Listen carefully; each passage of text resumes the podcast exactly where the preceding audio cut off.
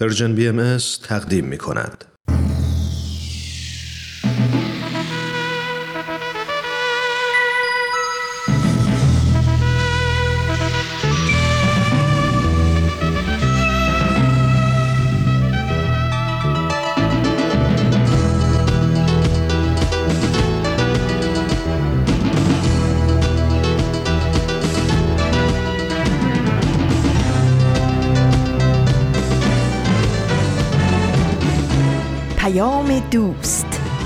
برنامه ای برای تفاهم و پیوند دلها.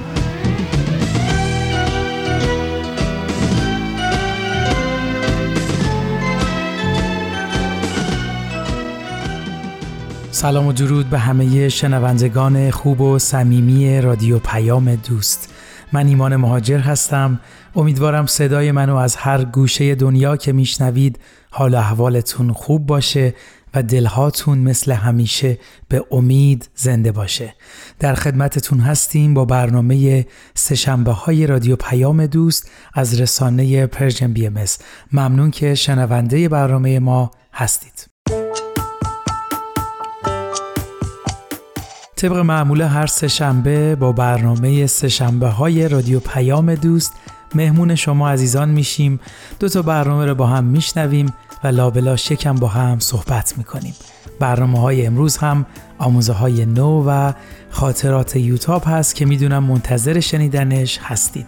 مرسی که همراه هر روزه برنامه های این رسانه اید این شما و این برنامه سه شنبه این هفته. بله مثل اول هر برنامه نگاهی میندازیم. به روز و ماه و سال. امروز سهشنبه چهارم بهمن ماه 1401 خورشیدی مطابق با 24 ژانویه 2023 میلادیه. اگه دقت کرده باشید یه رسمی توی برنامهمون شکل گرفته که این قسمت از هر برنامه من یه آرزو برای همه می‌کنم. و خیلی این قسمت رو دوست دارم چون اعتقاد دارم تمام چیزهایی که امروز در دنیا وجود داره یک روز آرزوی بشریت بوده. پس با فکر کردن درباره اینکه چی آرزو کنیم می‌تونیم خالق خیلی چیزها در آینده باشیم. آرزوی امروزم اینه که امیدوارم بشریت به این مرحله برسه که چقدر قدرت وحدت و اتحاد می‌تونه راهگشای مشکلات دنیا باشه.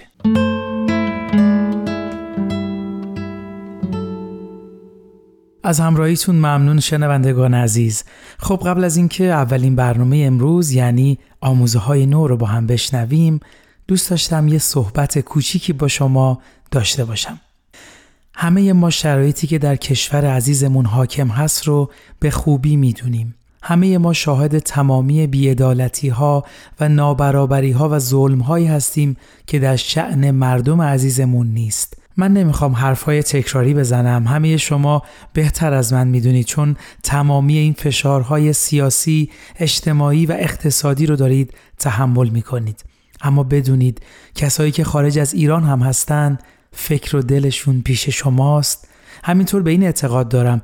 وقتی مسائل و مشکلاتی ایجاد میشن حل کردن اون مسئله یه موضوع هست و مهمتر از اون اینه که چه عواملی باعث به وجود اومدن اون اتفاق شدن. مثلا وقتی در کشورمون ظلم و بیعدالتی و نابرابری وجود داره چه عواملی؟ یا بهتر بگم نبود چه حالتهایی باعث به وجود اومدن این موزل ها شده؟ و ما سعی می‌کنیم با کمک شما به اونها بپردازیم. در نهایت برای ایران عزیزمون و مردم صبور و شریفش آرزوی روزهای بهتری رو می‌کنم.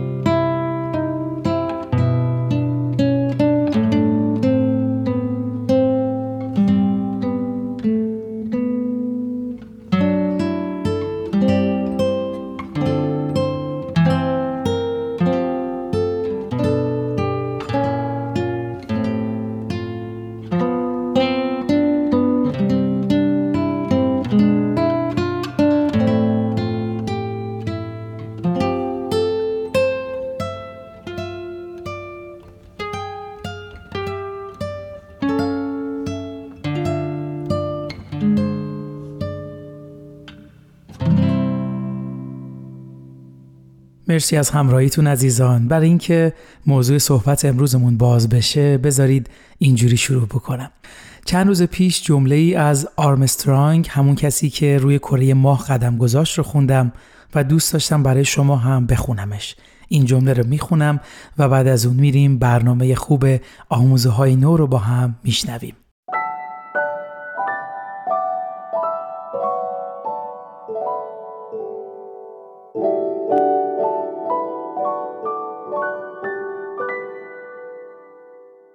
بله میگه من آدم حساسی نیستم.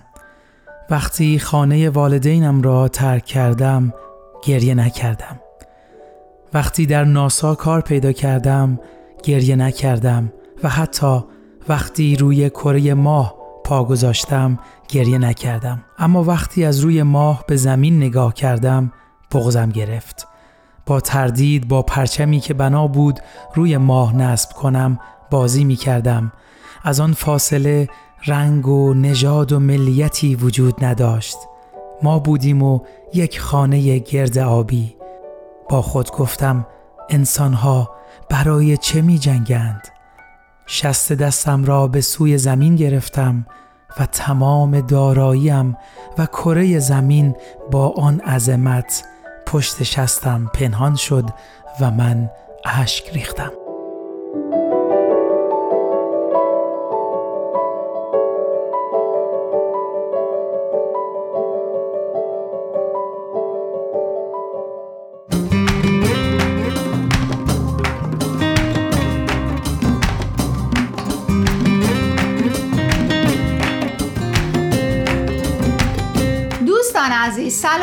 من پریسا هستم. از مجریان پروپاقرس برنامه آموزه های نو. من هم فرزادم و امروز با معرفی دو مقاله دیگه از وبسایت بهای تیچینگز در خدمت شماییم. مقاله اول رو کنگ لیانگ هوانگ نوشته با عنوان علم زندگی کردن.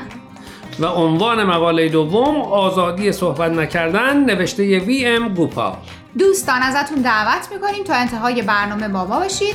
و در صورت امکان پیشنهادات و نظراتتون رو هم به آدرسی که اعلام می‌کنیم بفرستیم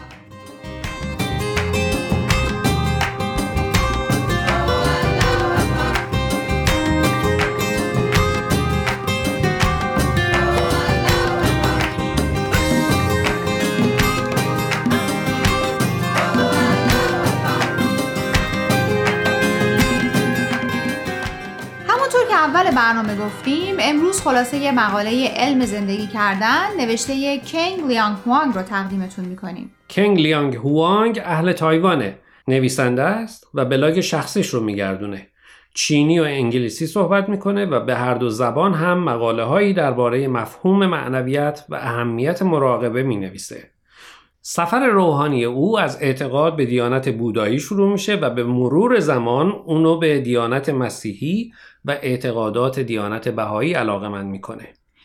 کنگ لیانگ هوانگ مقالش رو با اشاره به مطلب جالبی شروع می‌کنه. اینکه زندگی کردن علمه برای منم جالب بود چون همیشه شنیده بودیم میگن هنر زندگی کردن.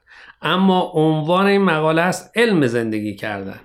بله البته اگه درست متوجه شده باشم از دید کنگ لیانگ هوانگ زندگی کردن هم هنره و هم علم خب این یعنی زندگی کردن خیلی سختتر از اون چیزیه که تا حالا فکر می‌کردیم حالا منظورش از زندگی کردن علمه چیه؟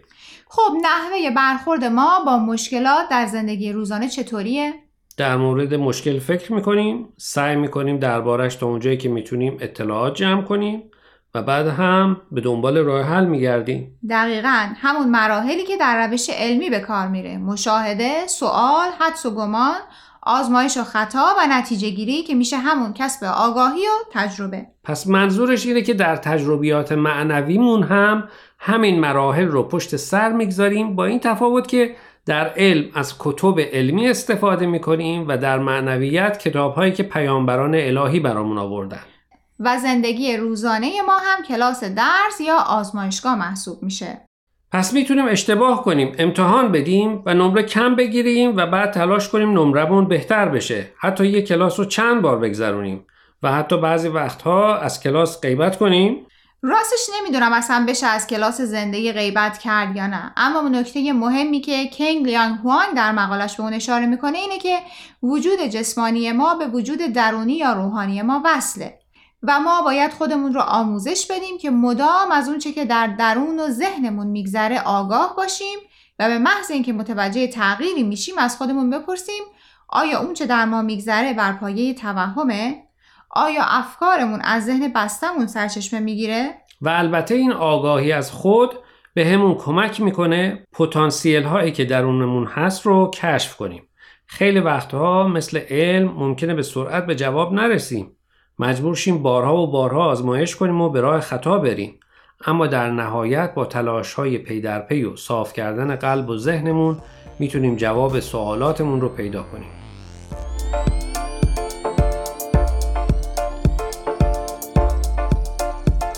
دوستان قبل از اینکه برنامه امروز رو ادامه بدیم می‌خوایم یه بار دیگه خواهش کنیم که به شبکه های اجتماعی و تلگرام Persian BMS سر بزنید. و درباره مقاله ها نظر بدید. آدرس صفحه فیسبوک و تلگراممون رو در آخر همین برنامه باز هم به اطلاع شما میرسونیم. در ضمن از این به بعد برنامه های آموزه های نو از طریق SoundCloud و پادکست Persian BMS هم قابل دسترسیه.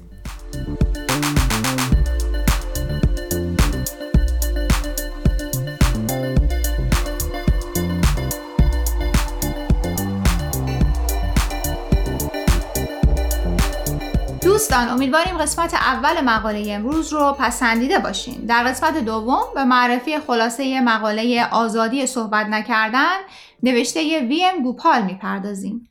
وی ام گوپال در زمینه نرم افزار و بانک اطلاعات تخصص داره و چندین کتاب در این باره نوشته.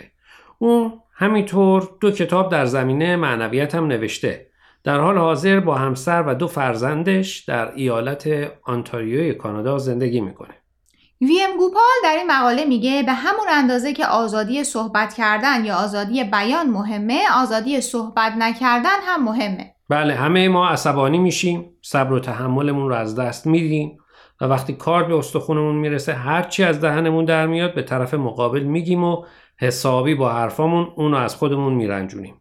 بعد که عصبانیتمون فروکش می‌کنه و آروم میشیم میریم از طرف مقابل عذرخواهی می‌کنیم. ولی هیچ وقت نمی‌تونیم اون اثر و لکه ای رو که روی قلب اون فرد گذاشتیم به طور کامل پاک کنیم و از بین ببریم. دقیقا. در آموزه های بهایی به همون اندازه که به آزادی بیان اهمیت داده شده به آزادی بیان نکردن هم اشاره شده و دونستن فرق این دو بینشیه که همه ما اون رو نداریم. اما خوشبختانه اکتسابیه و با تمرین می‌تونیم به دستش بیاریم. راستش وقتی بهش فکر می‌کنم هیچ نمونه بهتر از حرف معلم مهد کودک پسرم به ذهنم نمی‌رسه. همیشه به بچه ها میگه حرفی که باعث رنجش خاطر دیگری میشه نزنید. اگه چیز خوبی به ذهنتون نمی‌رسه بهتر اصلا چیزی نگید. بله همیشه بهتر یادمون باشه که به دیگران حمله نکنیم. حتی اگر با ایده و نظرشون مخالفیم. ما می‌تونیم با عقاید و نظرات دیگران کاملا مخالف باشیم. بدون اینکه اونا رو بدنام کنیم.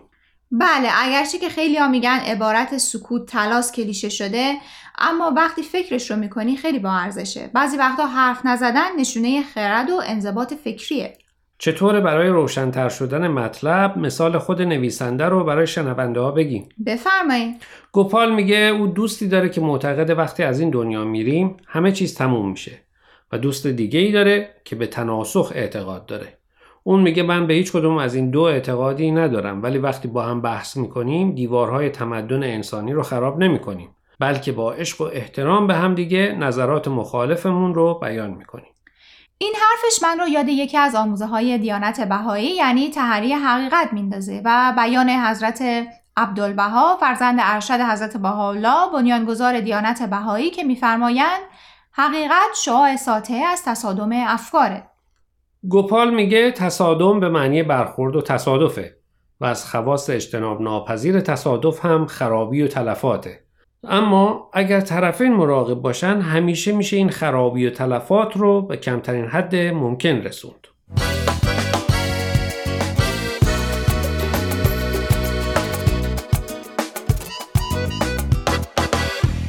دوستان عزیز امیدواریم برنامه امروز رو پسندیده باشید. لطفا با ما تماس بگیرید و نظرتون رو راجع به این مقاله ها با ما در میون بذارید. آدرس ایمیل ما هست info at persianbms.org اگر هم موفق نشدید که همه قسمت ها رو گوش کنید یا دوست دارید یک بار دیگه اونها رو بشنوید می‌تونید به سراغ وبسایت Persian B برید به آدرس persianbahaimedia.org در ضمن می‌تونید از طریق فیسبوک، تلگرام، اینستاگرام و SoundCloud Persian BMS به همه برنامه های ما دسترسی داشته باشید و برنامه ها رو اونجا گوش کنید یا از طریق این رسانه ها برای ما نظر یا پیام هاتون رو بفرستین. اگر پادکست برنامه رو گوش کردید و خوشتون اومد لطفا به اون برنامه امتیاز بدید. خب دوستان تا هفته آینده که به سراغ مقاله های دیگه و نویسنده های دیگه از وبسایت bahayteachings.org بریم. من پریسا به اتفاق همکارم فرزاد از شما خدافزی می‌کنیم. خدا نگهدار.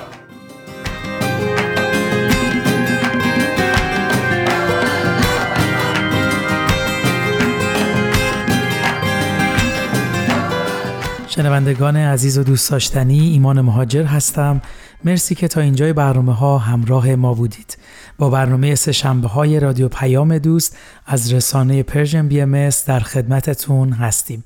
مرسی که برنامه آموزه های نو رو هم شنیدید. خب همونطور که شنونده برنامه ما بودید جمله ای از آرمسترانگ رو براتون خوندم. فکر می‌کنم بهترین قسمتش این جمله بود که انسان ها برای چه می جنگند حقیقتا این صحبت برای من الهام بخش این موضوع بود که خب اگه جنگ و خونریزی و اصلا ظلم نباشه چه اتفاقی میفته بله انسان ها متعدتر میشن و از این قدرت می‌تونن بیشتر استفاده کنن و این سوال توی ذهنم اومد که خب قدرت این اتحاد چیه؟ مثل همیشه دوست دارم از شما سوال کنم ما انسان ها با اتحاد بیشتر چه کار می‌تونیم بکنیم و چه اتفاقی قراره با این قدرت بیفته؟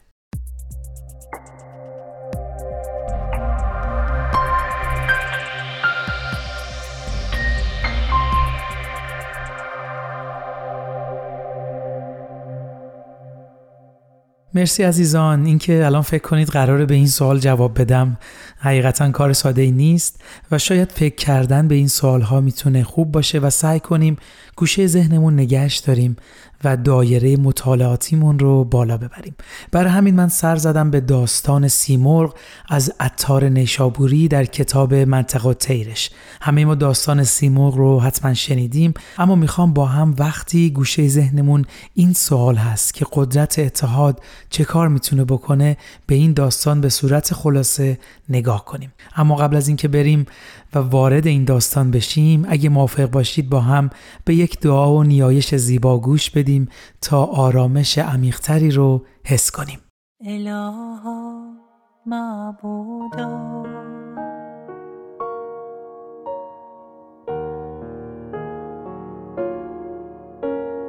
از تو و به تو آمدم.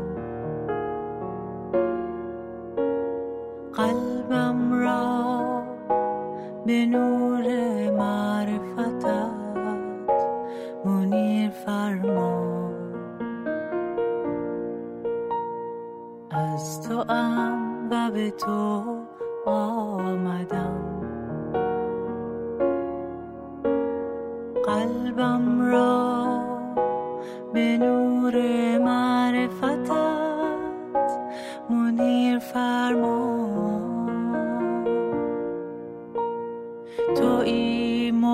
مقتدری که قدرت عالم و اومد از اقتدارت باز نداشت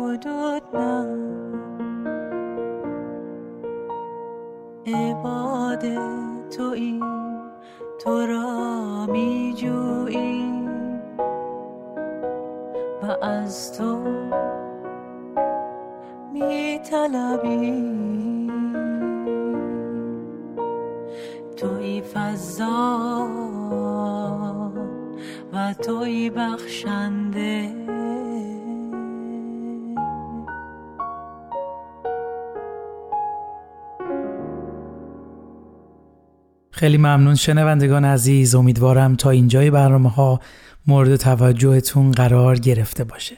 خب قرار شد داستان سیمرغ از عطار رو به طور خلاصه مرور کنیم تا مفهوم قدرت اتحاد رو بهتر درک کنیم. همونطور که می‌دونید داستان اینطور شروع میشه که عطار به این نکته اشاره می‌کنه که هر ملتی به یک شهریار یا کسی که بتونه مردم رو هدایت کنه و راهی رو بهشون نشون بده احتیاج داره. پس مرغان و پرندگان جلسه ای رو تشکیل میدن که کسی رو انتخاب کنن. در بین پرنده ها هم هدهد پیر دانای پرندگان هست و تلاش می‌کنه بقیه رو برای پیدا کردن شهریارشون کمک کنه و بهشون میگه پرنده هست که نامش سیمرغه و اون می‌تونه پادشاه ما باشه. ولی برای رسیدن بهش ما باید به کوه قاف سفر کنیم و مسیر سختی رو باید طی کنیم. خلاصه بسیاری از پرنده ها به خاطر سختی راه از این سفر خودداری می‌کنن و هر کدوم بهونه ای رو میارن. اونطور که عطار تشبیه می‌کنه مرغان و پرندگان باید از هفت مرحله یا هفت وادی گذر کنن تا به سیمرغ برسن. خلاصه از تمامی پرندگان و مرغان فقط سی تاشون به کوه قاف می‌رسند. اوج داستان اینجاست که اونا با چی روبرو میشند.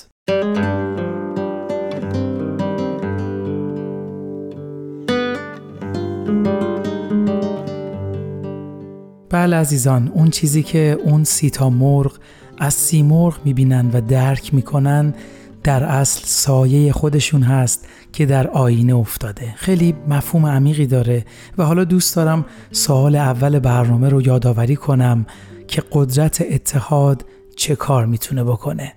سی تا پرنده با گذر از مسیرهای سخت تونستن به کوه قاف برسن و سایه پرنده بزرگ رو دیدن که تشکیل دهندش تمامی اون سیمرغ بودند. و حالا تصور کنید اگه تعدادشون خیلی بیشتر بود چی رو می‌تونستن ببینن؟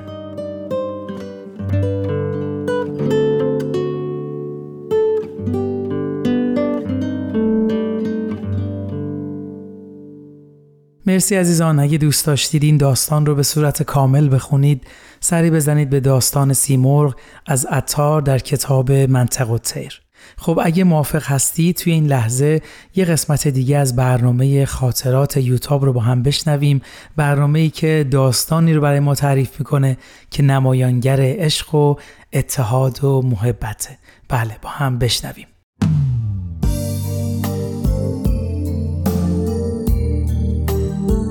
خاطرات یوتاب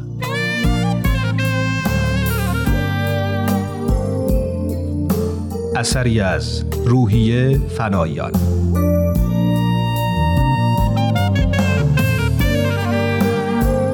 قسمت 25 شنبه عصر. ساسان چند دقیقه پیش زنگ زد و گفت شوهر خواهراشم میان. علیرضا و محمد و سعید و مصطفی. همشون جریان دیشب رو به طور خلاصه برای مامان تعریف کردم. اما پدر هنوز از مغازه نیومده و خبر نداره. خوشحالم که میان. اما خیلی نگرانم. تجربه دیشب حسابی منو ترسونده. میترسم دوباره سر هیچ و پوچ بحث در بگیره و همه رو عصبانی دلخور کنه. باید به ساسان هشدار بدم که آروم باشه و چیزی نگه.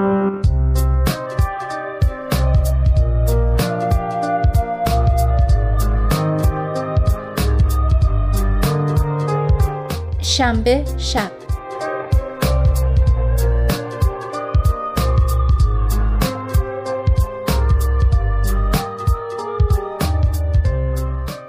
ساعت حدود دوازده شبه. ظرفا رو که شستیم و همه جا رو مرتب کردیم. همه خوابیدن. اما من از شدت هیجان خوابم نمی برد. مریم ما رو به خونشون دعوت کرده. و قول داده هر طوری هست حاج آقا و حاج خانم رو هم راضی کنه که بیان.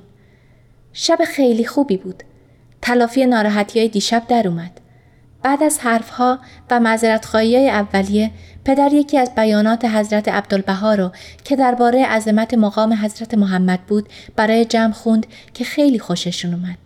علیرضا پرسید دیشب یوتاب خانم گفتن که در آثار بهایی نحوه ایجاد یه اتحادیه جهانی شرح داده شده. این همون سازمان ملل که الان تشکیل شده نیست؟ از اینکه پدر بود و با کمال آرامش جواب سوالا رو می‌داد احساس آسودگی خاصی می کردم. کنار ساسان نشسته بودم و به پدر افتخار می کردم. البته مامان هم گاهی در بحثا شرکت می کرد. اما بیشتر در رفت آمد بین پذیرایی آشپزخونه بود. پدر توضیح داد که مواردی مثل حق وتو باعث شده که سازمان ملل هنوز به اون چیزی که باید باشه تبدیل نشده. اما می‌تونه هسته اون نظم نوین جهانی رو تشکیل بده که حضرت بهاءالله وعدش رو دادن. مصطفی که ظاهرا ردیه ای را هم بر علیه دیانت بهایی خونده بود پرسید اینکه بهایی در سیاست دخالت نمی‌کنن حقیقت داره؟ اگه اینطوره شما چطور می‌خواین این اتحادیه جهانی رو که گفتین به وجود بیارین؟ این که خودش یه کار سیاسیه. پدر درباره اینکه ما در سیاست حزبی دخالت نمی کنیم و روش های مشورت و تصمیم گیری خودمون رو داریم توضیحاتی داد. وقتی درباره نحوه انتخابات بهایی و اینکه در انتخابات بهایی نامزد شدن و تبلیغات نامزدها مجاز نیست توضیح می‌داد ساسان هم چند تا سوال پرسید می‌خواست بدونه بدون تبلیغات چطور میشه نامزدهای انتخابی رو شناخت و به اونا رأی داد من هم پرسیدم چطور میشه از روی تبلیغات کاندیدایی رو شناخت به نظر من که تبلیغات فقط نشون میدن که کی پول بیشتری داشته و بهتر تونسته برای خودش تبلیغ کنه. نشون نمیدن واقعا کی برای انتخاب شدن بهتره. ساسان جواب داد خب البته کسی که می‌خواد رأی بده این مسائل رو هم در نظر می‌گیره. تازه همیشه تبلیغات کاندیدای مقابل و انتقادهای اون هم هست که باعث می شده مردم فقط به تبلیغات خود اون کاندیدا تکیه نکنن. اما پیدا کردن حقیقت میون این همه لفاظی و ساخت و پاخت و مسائل پشت پرده کار هر کسی نیست. خودش تخصص می‌خواد. پدر گفت در انتخابات بهایی تبلیغات ممنوع شده و در عوض همه وظیفه دارن به اینکه برای تبلیغات بعدی چه کسانی شایسته تر هستن فکر کنن و کارکردهای افراد رو زیر نظر داشته باشن. چند مرحله بودن انتخابات باعث شده که افراد همیشه بتونن به کسانی رأی بدن که واقعا می‌شناسن. همون کسانی که باهاشون به نفی ارتباط دارن و در جریان کاراشون هستن. محمد می‌خواست بدونه این شوراها چی کار می‌کنن. پدر گفت که ما در دیانت بهایی کشیش و آخون و به طور کلی طبقه روحانی نداریم و امور جامعه از طریق همین شوراها انجام میشه. علیرضا پرسید اگه شما کاندید شدن و تبلیغات انتخابی ندارین پس از کجا می‌فهمین به کیا می‌تونین رأی بدین؟ مامان که با یه ظرف پسته و بادوم از آشپزخونه میومد جواب داد توی انتخابات بهایی به همه اعضای رسمی جامعه که سنشون از 21 سال بیشتر باشه میشه رأی داد. یعنی هر کسی هم وظیفه داره رأی بده و هم ممکنه به خودش رأی بدن. مهتاب پرسید اینطوری رأیا پراکنده نمیشه؟ ممکنه همه فقط به خودشون رأی بدن. پدر جواب داد این مشکل پیش نمیاد. شوراهای بهایی نه نفره هستن و هر کس باید به نه نفر رأی بده. اگه یکیش هم خودش باشه به هشت نفر دیگه هم باید رأی بده. اما در اصل مسئله اینه که عضویت در تشکیلات بهایی برای کسی مقام و مزیت مالی نداره. افرادی هم که انتخاب میشن خارج از شورای مربوطه هیچ قدرت و یا امتیاز خاصی ندارن. اینه که کسی برای انتخاب شدن به اصطلاح خودمون سر و دست نمیشکنه. در واقع عضویت در تشکیلات بهایی و اینکه وقت و نیروی خودت رو صرف کارهای جامعه بکنی یه خدمت به حساب میاد که از خودگذشتگی و فداکاری می‌خواد.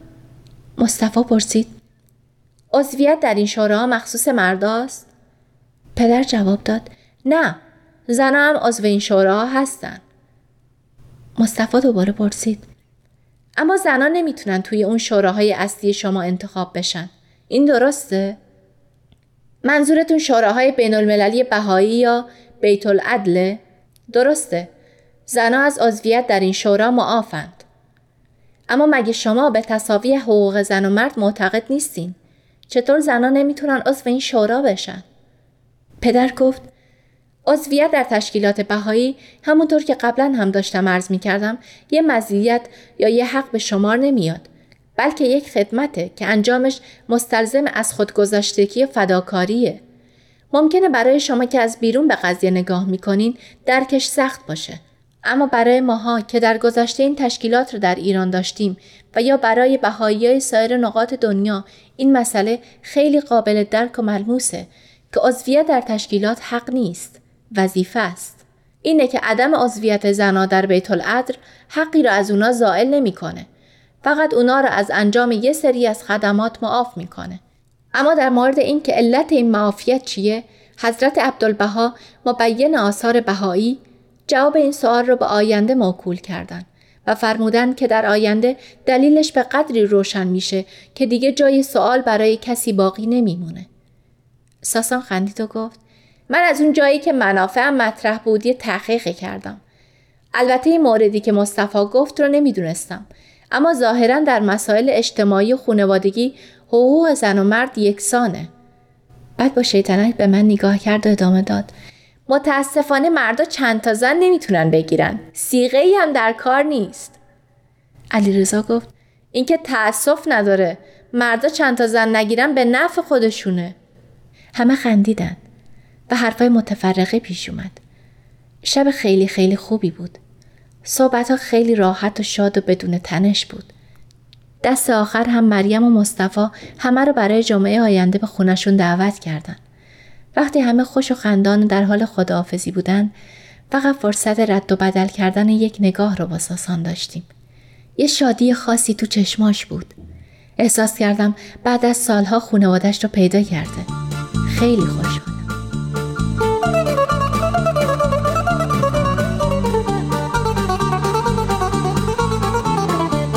یک شنبه دوم تیر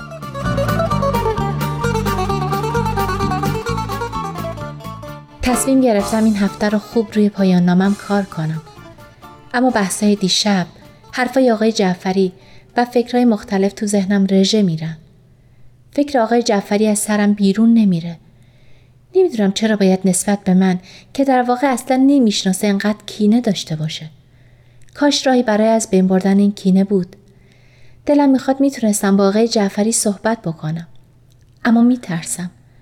از اون برقی که موقع عصبانیت تو چشاش بود میترسم. هر تلاش دیگه ای از جانب من ممکنه آتیش این کینه رو شعله ورتر کنه. نکنه افکار حاج هم شبیه آقای جعفری باشه. اگه اینطور باشه من و ساسان چی کار باید بکنیم؟ ممکنه حاج آقا هیچ وقت به ازدواج ما رضایت نده. نباید این فکرها رو به سرم را بدم. بهتره برم سر پایان نامم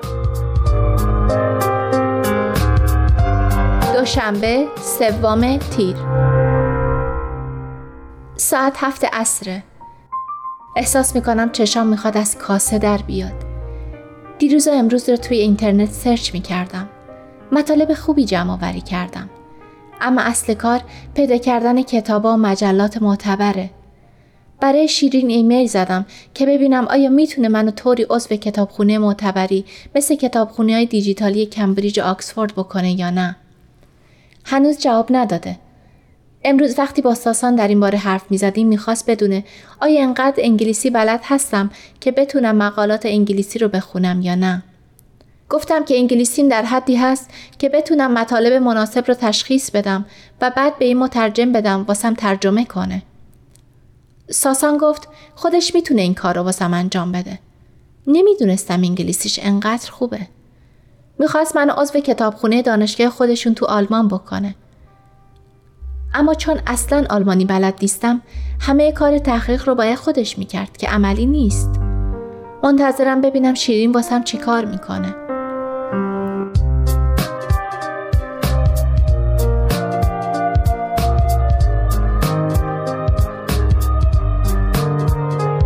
دوشنبه شب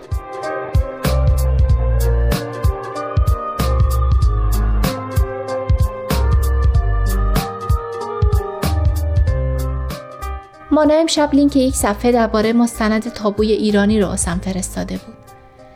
از بچه ها شنیده بودم که یه مستندساز معروف فیلمی درباره شرایط بهاییان ایران ساخته و در اون به علمی آزاد و دانشجوهاش هم اشاره کرده و با چند تا از بچه های رشته حقوق هم مصاحبه کرده. اما تا به حال نتونسته بودم اونو ببینم تا امشب. این فیلم بود درباره ما مایی که کلاس هامون تو خونه های خودمون برگزار میشه. و به سختی مسیر تحصیل رو طی می کنیم. فیلم علامه زاده، صدای داریوش، شعر فریدون مشیری، آهنگ منفرد زاده، هیچ کدوم بهایی نیستن. پای لپتاپم نشسته بودم و اشک ریختم. شادی و غم تو اشکام به هم آمیخته بود. مامان و بابا سهراب هم صدا کردم و دوباره همه با هم اون رو دیدیم.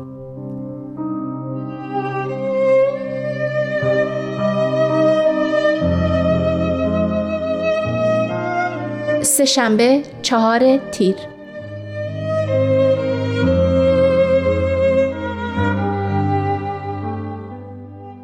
امروز مریم زنگ زد. بالاخره موفق شده حاج آقا حاج خانم رو راضی کنه که جمعه به خونش بیان. فکر می‌کنم با عنوان فرزند بزرگتر خانواده بیشتر از بقیه روی پدر و مادرش نفوذ داره. جالب بود که به طور زمینی می‌خواست به من بفهمونه که چی بپوشم و چی کار کنم که حاج آقا از من خوشش بیاد. اما وقتی فکر می‌کنم که حاج آقا دخترایی مثل سمیه رو میپسنده ناامید میشم. سمیه ساکت یه گوشه ای میشنه تا یه گوشه کنایه‌ای به ذهنش برسه. خندش رو تا حالا ندیدم. خیلی لطف کنه یه لبخند بیرنگ می‌زنه.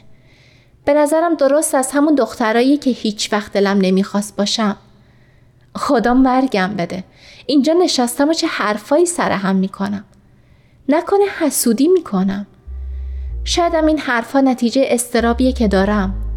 دلم می‌خواد بتونم طوری نظر مثبت حاج آقا رو جلب کنم. اما چطوری؟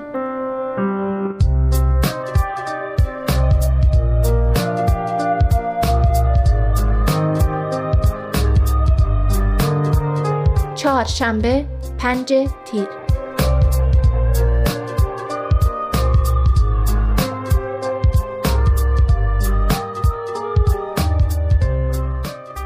صبح داشتم توی اینترنت دنبال مطلب میگشتم که زنگ اسکایپ به صدا در اومد. و چند لحظه بعد تصویر شیرین و سهند روی صفحه مانیتور ظاهر شد. مدت ها بود که سهند رو ندیده بودم. از دیدنش گریم گرفته بود. روز به روز بیشتر شبیه سام میشه. شیرین فقط رسید که کد ورود به کتابخونه آکسفورد رو به من بده. چون سهند با کامپیوتر کار داشت. ظاهرا بعضی درسها رو می‌تونن تو خونه از طریق کلاسای مجازی بخونن. با مزه است که سهند نیم وجبی احوال ساسان رو می‌پرسید. قرار شد که یه بار که ساسان میاد با اونا تماس بگیرم. بالاخره اونم حق داره امو ساسانش رو ببینه.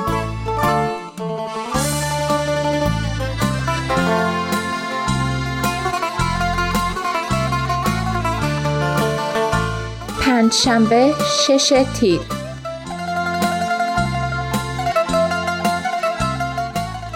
دیروز و امروز رو بیشتر سرگرم گشت زدن در کتابخونه مجازی آکسفورد و جمع کردن مطلب بودم. مطالب زیادی جمع کردم که فکر نمی کنم ساسان وقت داشته باشه همش رو برام ترجمه کنه. به نظرم بهترین کار اینه که هر وقت می‌تونه بیاد و مطالب رو با هم بخونیم و انتخاب کنیم. فکر کنم خودم بتونم به کمک دیکشنری که روی لپتاپ هم نصب کردم مطالب انتخاب شده رو ترجمه کنم. پروژه های مشابهی با پروژه روستای من در گوشه و کنار دنیا اجرا شده که خیلی جالبه.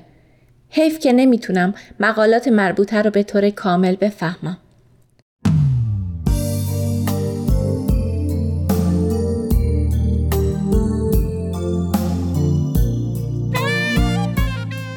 با یوتاب در قسمت بعد همراه باشید.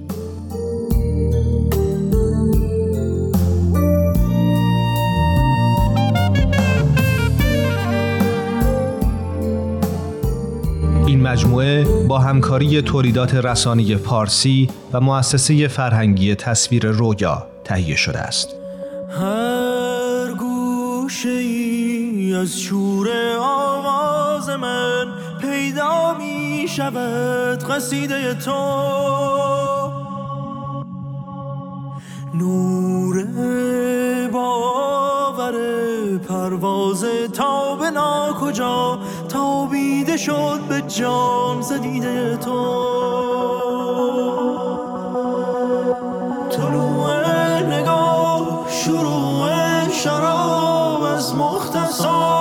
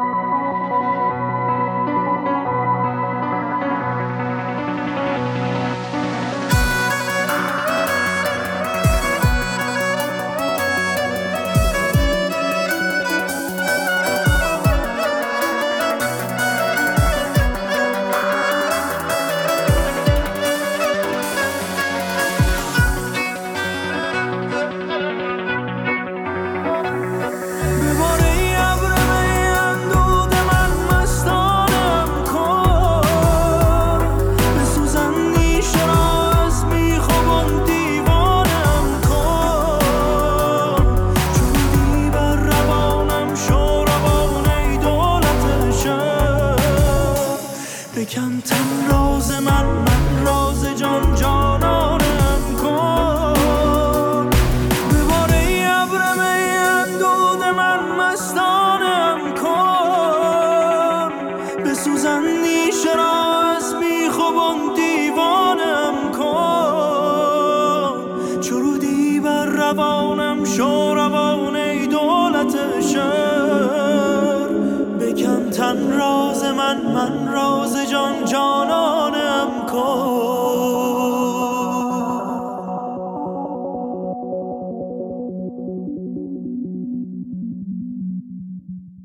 دوستان عزیز مرسی از همراهیتون. برنامه امروز رو با بیانی از حضرت بهاءالله به پایان می‌بریم. میفرمایند از تاریکی بیگانگی به روشنی خورشید یگانگی روی نمایید.